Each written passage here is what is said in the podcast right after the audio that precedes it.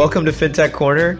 Uh, I'm Joseph Drambarean. I'm your host. Uh, I'm the Chief Product Officer here at Trovata.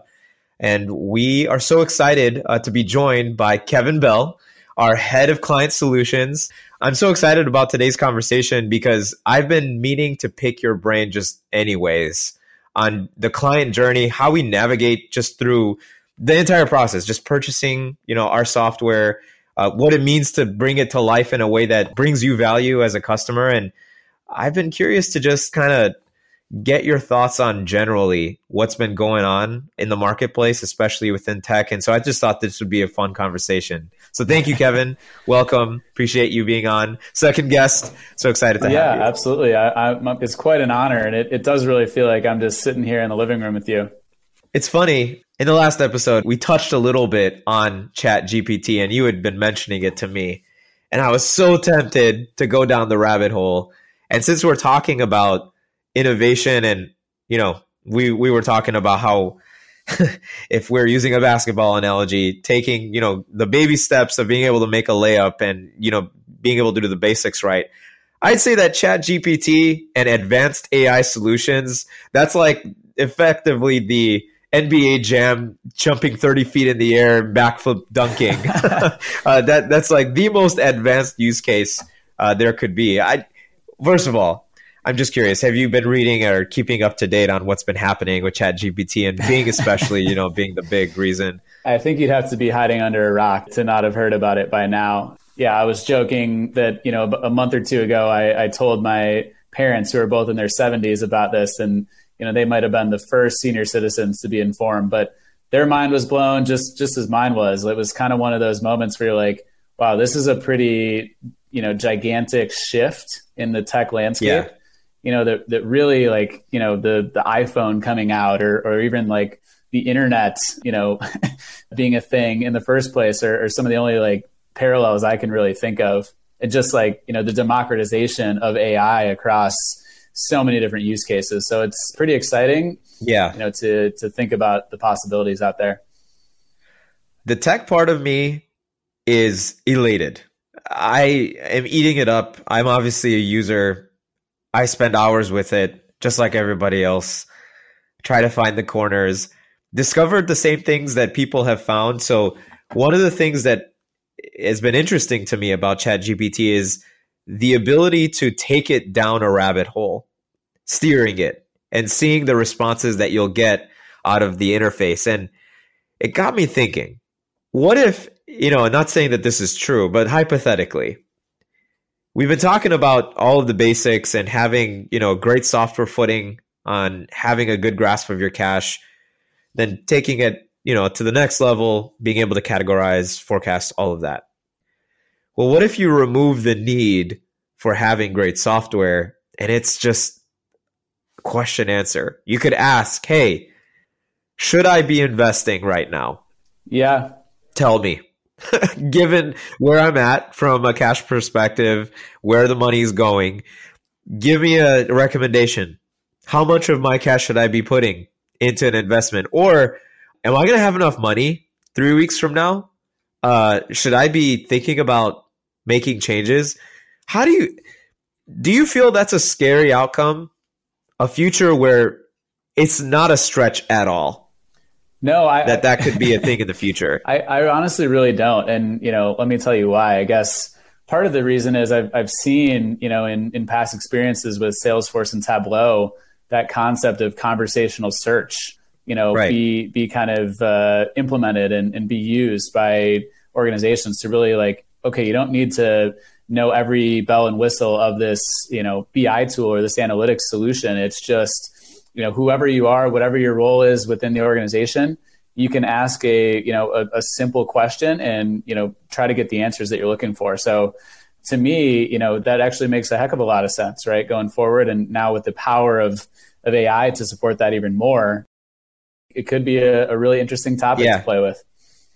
You know what I'm afraid of though? I i am fully in the same boat as you. I'm excited.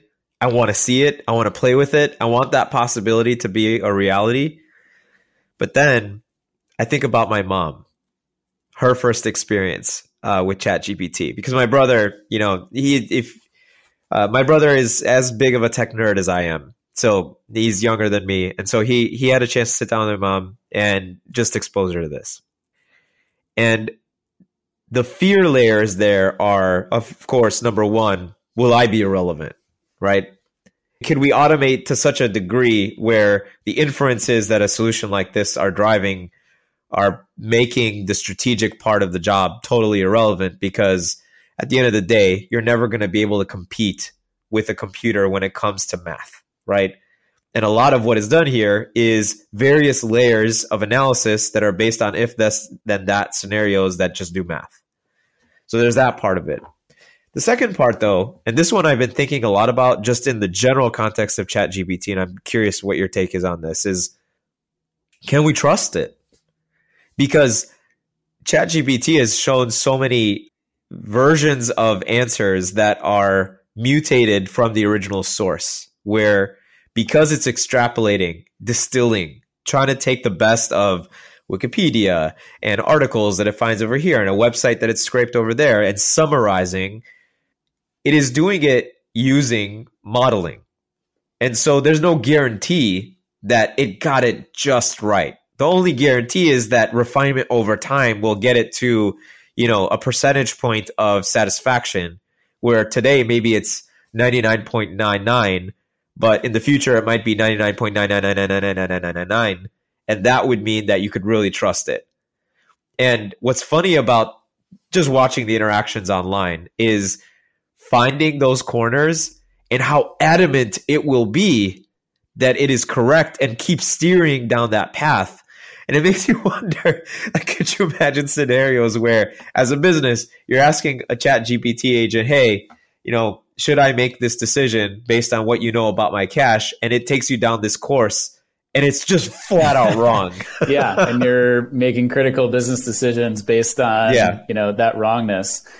Yeah. Well, I thought you were going to say you worried about the machines taking over. So, you know, at least we're, we're a step well, down from that. Is that something you're worried about? I, you know, I didn't want to turn this podcast into a, you know a conspiracy theory about AI, but yeah, yeah obviously I have read all the stories about uh, Bing search uh, falling in love with the end user and convincing them, you know, to do uh, weird things. But yeah, that being kind of like the most extreme case, I guess the one that is right in front of us is, you know, can we trust this technology? And what that's a more general question. Yeah, about AI, ML, its role in our use of tools and and the creative process of getting to a, a strategy or to an inference and this is one we spent a lot of time debating to be yeah. honest here at Trovata. So I'm just curious what your take is on it. No, I mean I like I think it actually kind of proves the point of that, you know, retaining the need for, you know, the, the human aspect of of this solution to help,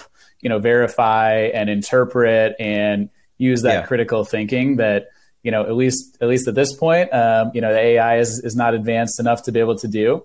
Um, you know, and I think a lot of a lot of people would welcome, hey, if I have, you know, let's just call it a, a really, really incredibly powerful computer here that allows me to, you know, focus on the things that I want to be doing, and I can, you know, use this as a tool to to do my job more effectively and, you know, help help my company achieve those outcomes um, more smoothly. I think you know most people would welcome that, but at the same time, I mean I think it certainly is going to warrant a lot of you know conversations and you know governance and and guidelines. You know, similar to how we've seen you know social media take off and then become yeah. you know kind of a, a hotbed of of some of the issues with. Uh, fake news, dare I dare I even use that term? Um, so yeah. I think you know we're going to ha- go through a lot of that same chaos and confusion as we really understand how you know this technology unfolds. Yeah, I think the mantra that we've tried to have for the longest time is context matters.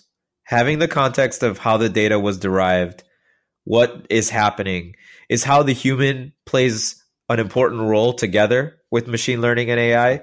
And that's the thing that always makes me worried about what I've seen so far is that it's stripping a lot of the context right? Of course, you can ask it, hey, what was your source? And it should, it's supposed to be, it's programmed to, to tell you what the source is. But has that source, you know, book becomes ever more vast and the data points are ever more intertangled, yeah, I, I think that this is a, an important discussion. It's it's one that I feel like we should have it often as this technology is developing because this is the wild west.